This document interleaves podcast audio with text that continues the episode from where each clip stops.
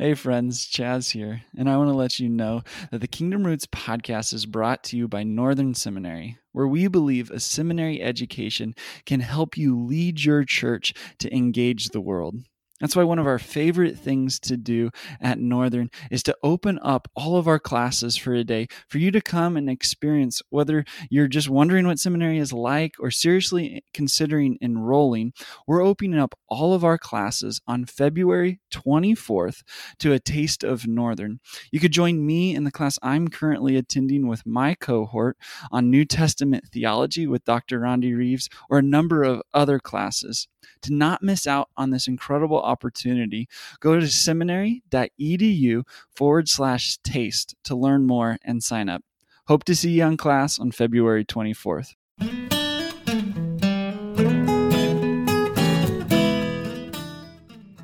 Welcome to the Kingdom Roots podcast with Scot McKnight, the conversation designed to look at how the kingdom took root then and how it's taking root now.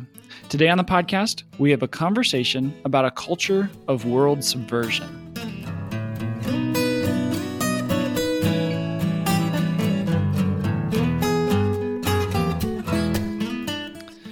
All right, Scot. So we've been talking about um, different cultures that it looks like in the church as pastors to be able to to foster and nurture really an overall culture of Christoformity. Before we jump in uh, to a world of subversion, could you just kind of recap some of the different things that we've talked about and what it means to have a church culture and why pastors are the ones to nurture that?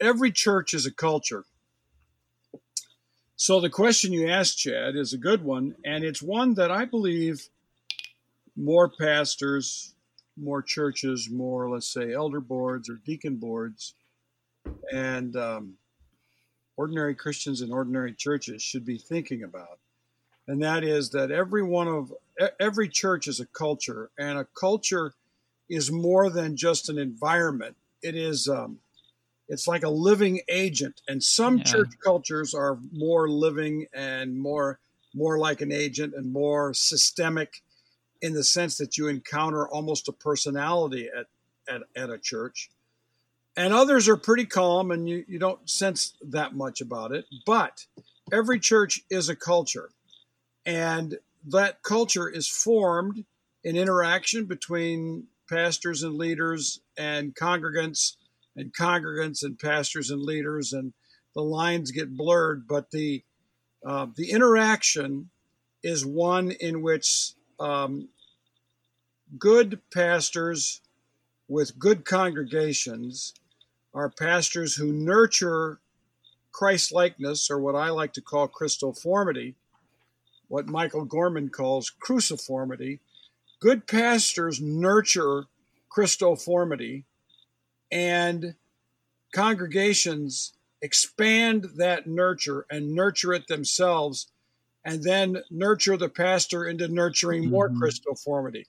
So that it becomes a living agent of Christoformity in the church. Every church needs to see and to examine, self examine, ask questions of itself as to what kind of culture that church has formed and is forming. Yeah, and so it's not just a one-sided deal, but it's a reciprocal kind of relationship and community that exists. And I mean, I just, it reminds me of something I heard great that was yesterday. Is like sometimes I feel like in pastoring, we just feel our job is to motivate people, but if we're if this is two-sided, then our job's not to try to motivate or inspire people, but it's really to unlock what a Christ life looks like in them, and because God's called them to some everybody to some unique purposes and and callings in in their life. And so yeah this is definitely two way yeah yeah I, I, and and i i think maybe i've quoted this uh, it's in a book that my daughter and i have now submitted to a publisher. Um, david brooks said never underestimate the significance of the culture or the environment in which mm-hmm. a person works because that that place where we work mm-hmm. has the capacity to make us what it is. So um, we should not underestimate the significance of a church culture. For sure.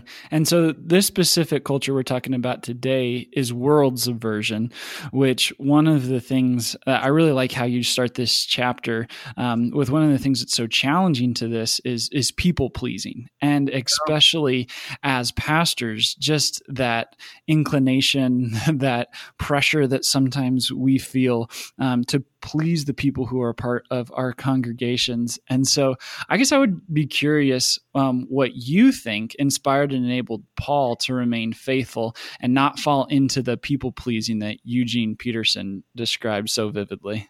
Um, let, let me put it, uh, let me back up just a, a, second here and, and emphasize that Paul uh, has a has a radar to detect worldliness and in his relationship, particularly with the churches, house churches, church at Corinth, Paul was beginning to see things develop that he did not like, and he saw worldliness taking place empire, power, status, money, um, taking advantage, uh, immorality, dishonesty, lack of integrity, etc.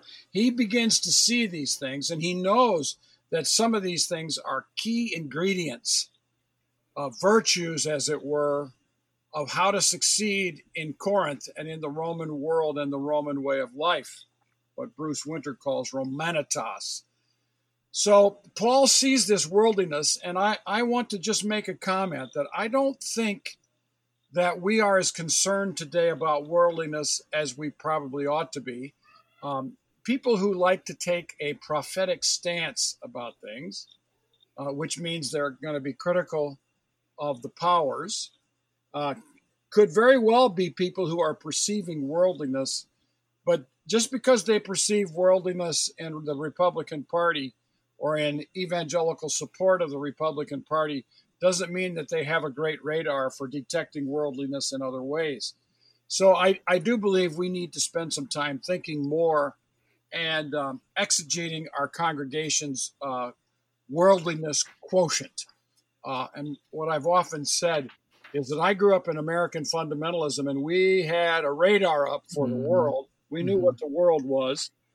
And, um, and so uh, I know we've lost that sense. Uh, we've become much more encultured Christians, much more comfortable in our world, and um, not as critical of it as we might be. So, uh, having said that, Eugene Peterson, uh, in one of his wonderful books about pastoring, talks about the necessity that he, as a pastor, has not been hired to maintain the status quo or to give people what they want. Rather, his responsibility is to nurture them into what I'm calling Christoformity. And to do that, at times, he has to subvert the world in which they live. He has to subvert their longings, their desires, their expectations, what they expect of church, what they expect of themselves, what they expect of their world. And um, that's part of the task of world subversion. And so you asked the question, uh, what do I think inspired and enabled Paul to do this? Is I think the Apostle Paul had such a firm grip on the significance of the life, death, burial, and resurrection of Jesus that he learned to interpret everything through the lens of how closely what was said and what was happening were to the, let's say, to Christoformity, to Christoformity, to the pattern of the life of Jesus. Mm-hmm. So if he saw two businessmen interacting, if he saw two business women interacting, Paul judged uh, that behavior, and I don't mean judge in a negative way. Paul examined that behavior, those behaviors, not by saying, "Well, is this going to be profitable? Is this going to be fun? Is this going to be good? Are are so and so is so and so going to get rich? Paul said, "Is this conformity to Christ? Uh, does this look like a Christ-like business transaction?" I mean, this is a powerful idea, and I think in Second Corinthians chapters eight and nine, Paul does this very thing with respect to the Corinthians and their idea of giving. And how does he look at giving? He says, This is how Christ lived. He gave himself, God gave his son, Christ gave himself entirely in order to make someone else flourish. So that's what Paul expects of Corinthians with respect to their funds and money, with respect to the poor saints of Jerusalem. So Paul measured behaviors by how consistent it was with the pattern of the life and death and resurrection of Jesus. And that's why I think Paul was inspired and enabled to remain faithful and to detect worldliness. Yeah, and I think that's that's so helpful and I definitely agree that that's obviously that's captured Paul's whole life and how he orients everything in view of the cross and resurrection of Jesus and life of Jesus um, that he understands. And and the way like as you were talking earlier on about the tension between um, our ability as the church to spot worldliness and then how do we call it out? And it seems a lot of times churches land on either end of the spectrum of like you said prophetic or really just antagonistic uh, against everything against the world and you know we're in total isolation or it's total capitulation and we're, we're all um, you know just in the midst and, and saturated with the culture that we don't even see worldliness. And yet that is neither of what Paul did um, with how he approached it, and and I feel like so much of his willingness to see the the cross and resurrection and and his living out and continuing the story of Jesus in the world um, enabled him to to to not be overly judgmental to just turn people away, though there was judgment at times. Um, but he was able to just hold up the mirror to say, Hey, are you looking like Jesus? Are you looking like the cross and resurrection um, in, in the way you're living as a way of approaching world, worldliness versus being overly judgmental oh, or overly sympathetic, I guess you could say. Would you say that that's fair? Yeah, I think that's how Paul did it. Yeah, that's mm-hmm. what I was uh, getting at is that he was uh, he was able to look at things and say, uh, "Does this look like Christ?" Yeah. Yeah, and one of those things that was so blatant in Corinth was that of honor. Why do you think Paul would say the pursuit of honor is so corrosive to the way of Jesus?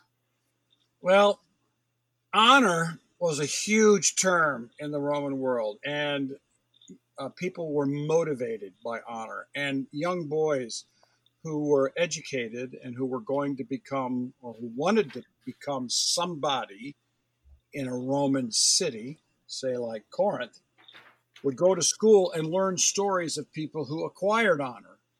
And they their honor is notably demonstrated in statues and monuments erected in their honor uh, on busy streets and passageways in in a in a city like Corinth. So, so Paul knows uh, all about honor, and yet Paul subverts the quest for honor. I, I think Paul believed there's a legitimate form of honor, and and that it's okay to be honored for legitimate things. But Paul had a radar out for the quest for glory mm-hmm. and power and honor. Uh, Chaz, we see this in our churches today in celebrity cultures. Celebrity pastors don't happen because some ambitious, mostly male pastor wants to become a celebrity. Um, someone one time said a celebrity is someone who's famous for being famous, even though they've done nothing. But yeah. celebrity celebrity pastors are nurtured by pastors who find people around them who nurture that celebrity uh, persona. And pastors then love this glory and this attention, and they find people who will support it, who are sycophantic and um, who are yes men and yes women in board meetings. And many of these celebrity pastors then become power mongers who punish anyone uh, who doesn't support the glory system and the honor system that is at work in a celebrity culture. Uh, but uh, Paul saw this. And so it's probably, I mean, for instance, Paul Paul knew at some level that he could be a celebrity in certain contexts. Now, he's not going to be a celebrity in the middle of Ephesus mm. um, because he believed the wrong things and he was doing the wrong things. But there are smaller house church groups uh, with villas that have significant income uh, where Paul was a somebody. And Paul, yet, instead of wanting to be a somebody, instead of nurturing his celebrity culture, Paul used terms for himself and for those around him that directly and intentionally and even provocatively subverted mm-hmm. this system of honor that was so typical of the Roman world and cities like Corinth. And one of the great passages about this is if you, um, uh, and I know we're bleeding into uh, further topics here, is in First Corinthians chapter 4, where Paul uh, describes himself as scum of the earth. Mm-hmm. Um, and Paul saw that um, that the glory culture, the honor culture of the Roman way of life, which when I grew up playing sports, my junior high and high school coaches talked about pride. You play for pride. And that was a tip of the hat to the honor culture of the Roman world, where you you played for the glory that it would bring you, for the honor of playing your best and not humiliating yourself in front of thousands of fans. You put you played you played for the glory. You competed for the prize so that you would be given glory and honor. And that's a lot about mm-hmm. sports, but that's a lot about the work world. People are successful and they get all kinds of praise and honor and glory.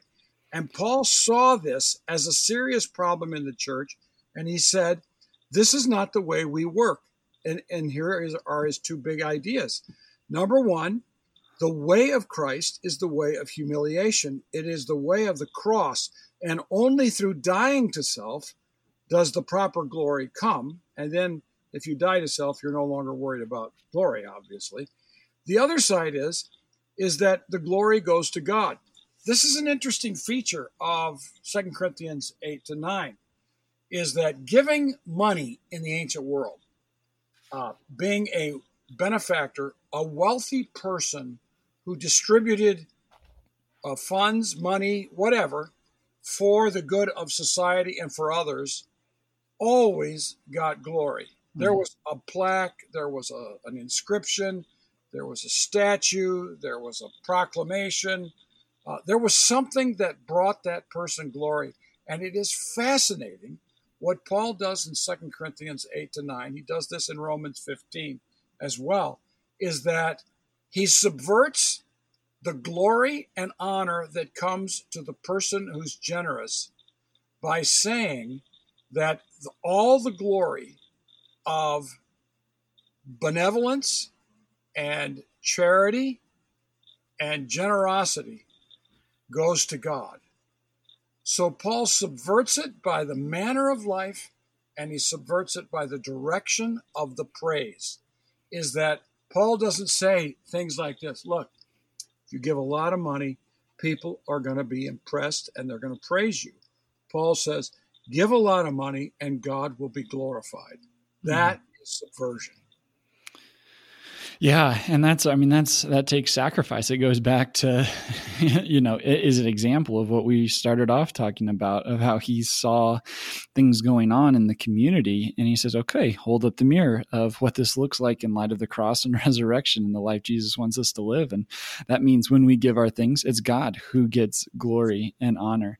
And so, uh, in that you talked about like for pastors, uh, some of the temptation can be the celebrity culture and that desire and longing.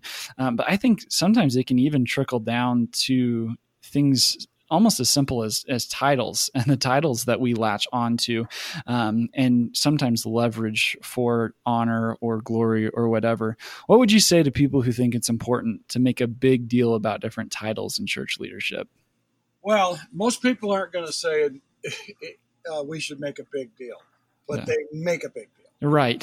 yeah. So um, I think we have to practice something that happened in the 80s and 90s. Um, and I remember when I grew up that you always called the pastor pastor. hmm You never, we never called our pastor Ed. Uh, that was just inappropriate. But I remember my mother talking to me when I was in high school, college probably, that one of the first pastors in the United States who went by his first name was Jerry Falwell. Well, there was there was a lot of of a rumbling about Jerry Falwell going by his name, is that it was disrespectful to pastors. Hmm. All right, um, so there's been a tendency, and I think this is overall a good tendency that we now know Andy Stanley and Rick Warren. We talk about them by their name. We we often don't say Pastor Stanley or Pastor uh, Warren. This is this is a good thing, uh, and yet uh, there is coming with this informality and this lack of titles, in a sense, um, a lack of hierarchy and a, an assault on uh, specialness for the pastor. There is um, there is um, a missing respect for the calling that God has given certain people in our lives, hmm and that we speak to those people with respect. Paul lived in a world where titles were a big deal, hmm and many of us are in a world like that. I remember uh, when I got my PhD that I could be called doctor. And I remember distinctively uh, a student asking me in a class where I was teaching at the time at Trinity, said, What do we call you now? And I remember because I was a Gospels teacher, eh, Matthew 23 came to mind for me, where Jesus says, Don't call anyone teacher, rabbi, etc. You have one teacher. Uh, it's me, it's the Father. You, you are not people of, of titular grandeur. hmm And I remember saying, I want you to call me Scot because that's what my mom and dad call me, and we're brothers and sisters in. So I, I think that there's something to that in that we need to learn to subvert um, the quest for glory and honor that comes by having a title. And yet, I think we should respect some of these titles for what they what they suggest and connote. You know, it's very interesting that the Apostle Paul, who probably knew the saying of Jesus in Matthew 23, don't call anybody father, called himself father at times with his uh, with his churches, and he calls himself an apostle. hmm He refers to other people by titles. So this wasn't taken woodenly and it wasn't taken rigorously and scrupulously. It was rather probably a profound point. If your quest is honor and glory, we probably need to subvert your title and we'll call you by your name. hmm If you are a person who is humble and not driven by honor and glory, um, being called pastor or professor or doctor is probably healthy. And I've been around people of both sorts. And uh, frankly, uh, most of the time it's been the young people, the young doctorate, the young pastor who wants to be called by the title. Because a person who's comfortable, a woman who's comfortable in her skin as a leader in a church, uh, knows that the title doesn't convey the relationship the way the relationship is meant to be done. So that I, think, uh, by and large, these titles can be useful. They should be used. Um, and at times, the church needs to use these titles. I was just looking at a church of someone who wrote me, and I wanted to know where he's an author and, and where he went to church. So I looked on his church site and I noticed this. Uh, it was all white guys on the uh, pastoral staff, and then there was a woman. It was like three rows of white guys, all with the name pastor. And then when it came to a woman, it was a minister Hmm. I. I think it was. Uh, it, it wasn't. I don't think it was just of the children. It was. It was higher. It would be higher or whatever than that. And I thought to myself, that's a church that needs to call that woman pastor because she's yeah. pastoring. Um, so I saw it there. I remember when a friend of mine who was a female who was functioning as a pastor and went into the pastor and said, uh, I think it's time that um, I be recognized for the pastor that I am. And he said, We're going to change that right now. And so they, they had a, a, a titular change, mm-hmm. and she became pastor. Uh, so sometimes those those titles are important because they convey a message and significant of the kind of giftedness that is being exercised by the person. So uh, I think we have to play this one with discernment. Sure.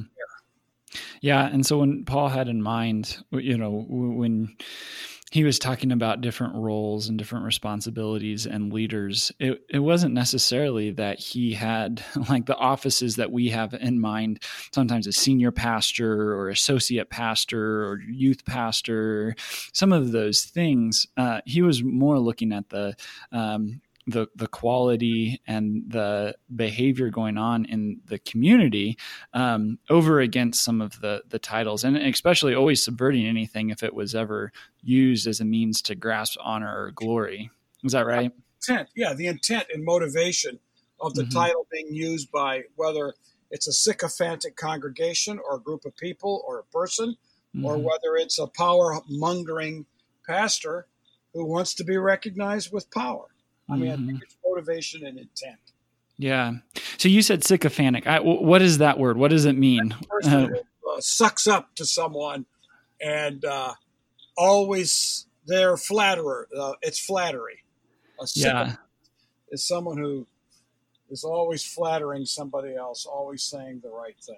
And so to go back to kind of what we started off the conversation with, I mean, that creates the culture and that's, right. you know, that kind of feeds the culture of that celebrity thing that's so damaging and uh, corrosive to the way of Jesus. So to end our time together, um, one last question as we look at world subversion.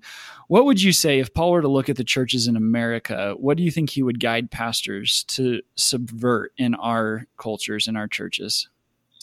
Okay um, I've said this before, I'll say it again. Number one, he would subvert our obsession with politics as the solution to our society and culture. Yeah. He would subvert militarism for the violence that it breeds and the kind of culture that it forms is that we can win because we're more powerful, so we can do what we want. He would subvert the lack of compassion for immigrants at our borders who need to be treated with, with care as images of God. He would subvert the radical capitalism and the way we live way beyond our means and living in pleasure. Um, he would subvert, I think he would subvert the inattentiveness to most Christians to Bible reading and to mm. prayer. Mm. Uh, because they have the Word of God on their phone, on their iPad, on their tablet, on their computer. They've got it on their watch. They got it everywhere, and people aren't reading the Bible, and people aren't praying. So I think I think Paul would have plenty of things to subvert, where worldliness is encroaching in American culture. Yeah, and he was. I mean, we we get to learn from him. So I'm glad you you've written this book and, and look at that and use his example because his example is still the uh, an example that we can utilize today as as we seek to create cultures of Christoformity. Yeah. Um, so, as we uh, wrap up this conversation, we only have one more on our Pastor Paul series, and we're coming back with a culture of wisdom. Um, what do people have to look forward to in our final conversation on Pastor Paul? Well, maybe one of the things Paul would subvert as he looks at our culture today is uh, the lack of interest in people who are bald and gray haired, who have experience and who have been around the block and who've traveled many miles and who have learned the ways of God in this world in mm-hmm. wisdom So I think he'd subvert the lack of wisdom in our cultures. That's one Yeah. thing I think he'd do. So Yeah, we'll yeah, look for sure. Talking about wisdom. Absolutely. Well, listeners, thanks for joining us today. You'll have to join us for our last installment of Pastor Paul and a Culture of Wisdom on our next episode. Uh, well, again, we hope this has been helpful as you think through what it might be that. Um, that God is calling you to subvert in worldliness in your own life. Because if we're ever going to be a part of communities that foster this culture, uh, it has to start with us as ourselves in being willing um, to see it at work in our lives so that we might be able to bring the light into our communities uh, where it can also be subverted. So, thanks for joining us today. We look forward to joining you next time as we continue our conversation on how the kingdom took root then and how it's taking root now.